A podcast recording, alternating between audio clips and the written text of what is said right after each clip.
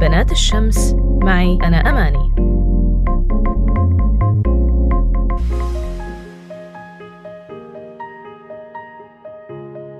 مرحبا. كثير من النساء السوريات برز اسمهم خلال الثورة بسبب كل شيء قدموه للبلد والثورة والناس. من هدول النساء بنت الشمس الشهيدة ملك خبية. المهندسة ملك خبية من مواليد 1989 من مدينة دوما.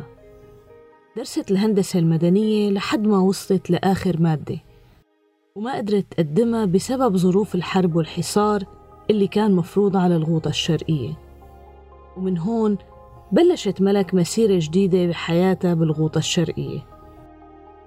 وبظل ظروف التعليم السيئة بالغوطة قررت ملك تساهم بهالمجال باللي بتقدر عليه، فاشتغلت مدرسة رياضيات بمدرسة من مدارس الغوطة، وبنفس الوقت اشتغلت بالمجلس المحلي لمدينة دوما لتقدم اللي بتقدر عليه لمدينتها. بالفترة نفسها اشتغلت ملك بمجال حقوق المرأة وتمكينها، فكانت مدربة للقيادات النسائية وخرجت عدد منيح من المتدربات.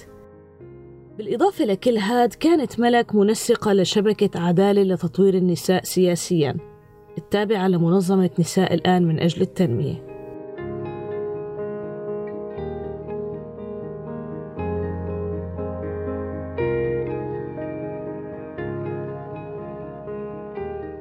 من أبرز مواقف ملك الداعمة للثورة والسوريين رسالتها اللي وجهتها من الغوطة الشرقية المحاصرة ب4 نيسان سنة 2017 بالورشة التحضيرية لمؤتمر بروكسل لدعم سوريا، وبحضور الممثلة العليا للأمن والسياسة الخارجية بالاتحاد الأوروبي فيدريكا موغريني، والمبعوث الخاص لمباحثات السلام ستيفان دي مستورا، وممثلين عن حوالي 50 منظمة.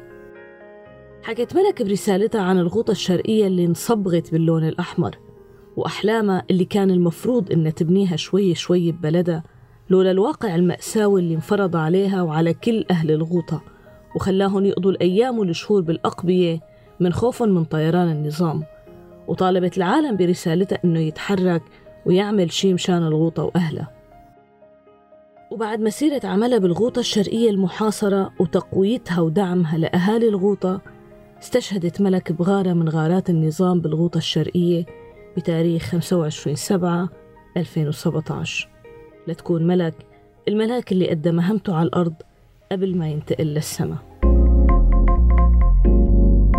بنات الشمس، معي أنا أماني.